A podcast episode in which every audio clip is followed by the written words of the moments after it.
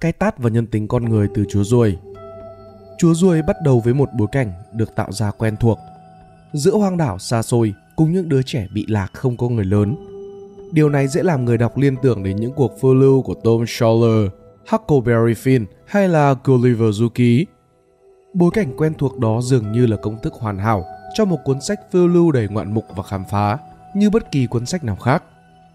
Tuy nhiên, Chúa ruồi của William Golding lại không giống với bất kỳ cuốn truyện phiêu lưu nào về trẻ nhỏ mà bạn đã từng đọc. Vậy điều gì tạo nên những cái nét ấn tượng và đặc biệt cho Chúa ruồi? Hãy cùng khám phá trong video lần này được viết bởi tác giả Green Grass tại Spider Room nha. Và hãy cùng chúng mình bắt đầu ngay thôi nào. một. Cuộc đụng độ thiện ác trong hiện thực tàn khốc. Chúa ruồi lấy bối cảnh trong một cuộc di tản thời chiến. Chiếc máy bay của anh bị rơi trên hòn đảo hoang xa xôi ở Thái Bình Dương. Những người sống sót duy nhất sau tai nạn là đám trẻ nhỏ. Không luật lệ, không người lớn cùng sự hấp dẫn của việc tự do, thỏa thích khám phá trước thiên nhiên hùng vĩ đã mang đến những nhận thức mới trong suy nghĩ của chúng. Chúng bắt đầu quá trình tạo lập kỷ luật trên đảo hoang bằng cái tù và vỏ ốc và bằng một thủ lĩnh được bầu ra. Những ngày đầu, các cậu bé tỏ ra văn minh, mọi thứ bắt đầu khá suôn sẻ. Chúng thảo luận về việc tạo ra khói để được nghiên cứu và săn bắt để cung cấp lương thực hàng ngày.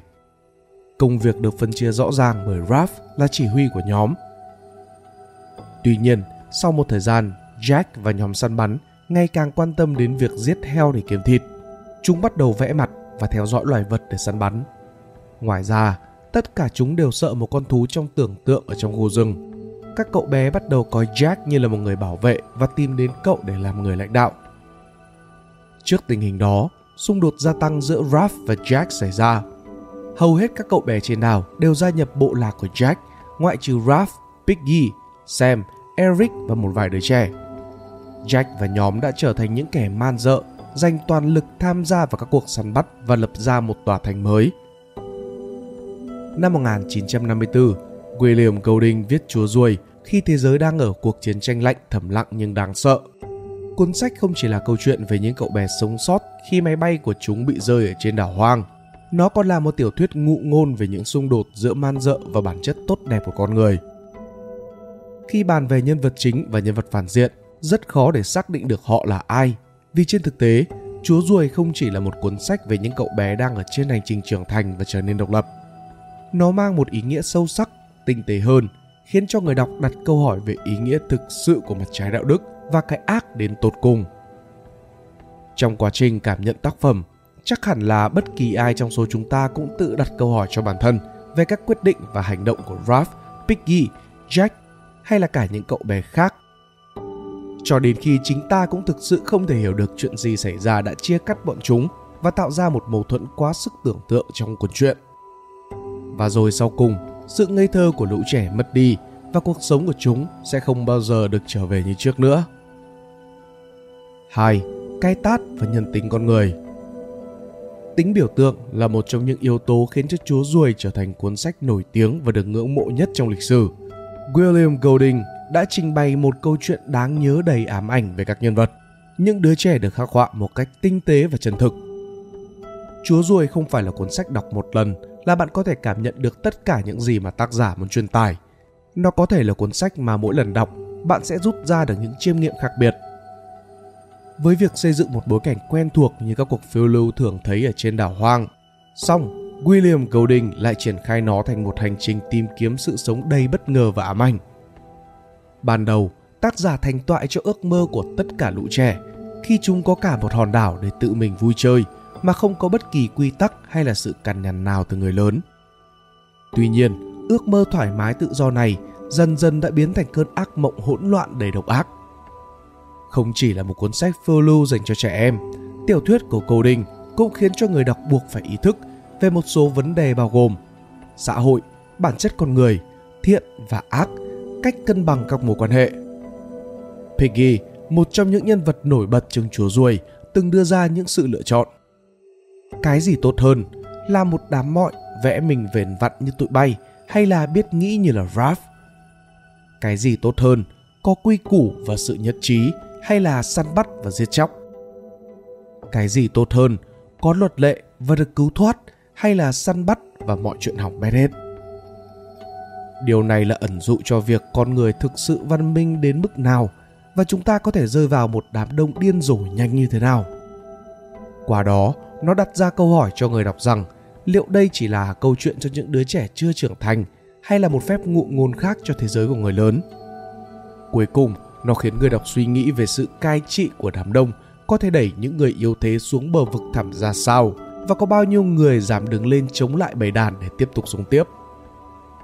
Đặc biệt, Chúa ruồi đã thực sự mô tả mạnh mẽ về bản chất con người và vai trò của nó trong sự trỗi dậy và sụp đổ của nền dân chủ. Trên tất cả, trọng tâm của câu chuyện cho ta thấy mọi mặt của con người, về cái thiện, cái ác và cả sự sợ hãi. Nó giống như một cái tát vào nhân tính con người để chúng ta có thể nhận ra mình đang đi theo hướng nào và cần thay đổi như thế nào. ba. Cuối cùng, bản chất thực sự của con người là gì? Với ngôn từ sắc sảo và thần kỳ của mình, William Golding đã khiến cho người đọc buộc phải suy nghĩ về lối đi mình sẽ đi hướng tới khi bị dồn đến những bước đường cùng. Bạn sẽ là Jack cứng đầu tham lam quyền lực hay là Ralph khôn ngoan và kiên cường với con đường của mình chọn. Tuy nhiên, dù là gì thì sau cùng, cái thiện vẫn được cứu sống, còn cái ác thì bị lụi tàn ở trong biển lửa. Kết thúc hành trình câu chuyện là một ngọn lửa cháy rực. Nó giống như một ẩn dụ về sự tha hóa của con người ở trong cuộc sống. Một khi bị dồn đến chân tường, người ta có thể làm bất cứ điều gì tệ hơn. Đơn giản là vì họ muốn kết thúc mọi thứ để giải thoát cho chính bản thân của mình. Lũ trẻ trong Chúa ruồi chính là hiện thân của ước muốn được sống của con người. William Golding đã đưa cho người đọc nhiều bài học sâu sắc khi đến với Chúa ruồi. Hình ảnh Jack và lũ trẻ tách đoàn lập nên tòa thành mới là biểu hiện của sự tha hóa ở trong tâm hồn. Sự tha hóa ấy chính là bản ngã của con người, và ai trong số chúng ta hầu như cũng đã từng làm điều đó. Một lần nữa, tác giả đánh thẳng vào mặt tối ở bên trong, vào bản chất độc ác và ích kỷ của loài người. Một người nếu chỉ biết nghĩ cho bản thân thì sự sống đó gần như là vô nghĩa. Qua Chúa ruồi, ắt hẳn là tác giả cũng muốn độc giả mình tu tâm dưỡng tính. Mỗi cá thể phải tự rèn luyện cho mình những đức tính khiêm nhường, kiên nhẫn ở trong cuộc sống. Có như thế thì bạn mới có thể tồn tại và không sa vào các tệ nạn xã hội. Trong bản chất của con người luôn tồn tại song song mặt thiện và mặt ác, chỉ là bạn chọn loại trừ mặt nào và phát triển mặt nào mà thôi. Chúa ruồi có thể được coi là một cuốn truyện hành động sinh tồn đầy tính khiêu khích. Đến với áng văn chương của William Golding, bạn sẽ không khỏi ngạc nhiên trước những thay đổi kinh hoàng của con người, trước sự đụng độ ác liệt của thiện ác, để rồi nhận ra rằng nếu không rèn luyện bản thân, ta sẽ thật khó để chế ngự con quỷ ở trong mình. Nếu như bạn chưa từng đọc Chúa ruồi trước đây, mình tin là bạn không nên trì hoãn thêm bất kỳ giây phút nào nữa để bắt đầu lật dở nó. Nếu các bạn thích bài viết này, hãy like và share để ủng hộ chúng mình. Đừng quên bấm nút subscribe và nút chuông bên cạnh để không bỏ lỡ video nào bọn mình ra trong tương lai. Cảm ơn các bạn đã lắng nghe. Đây là Spider Room, còn mình là Pink Dot. See ya!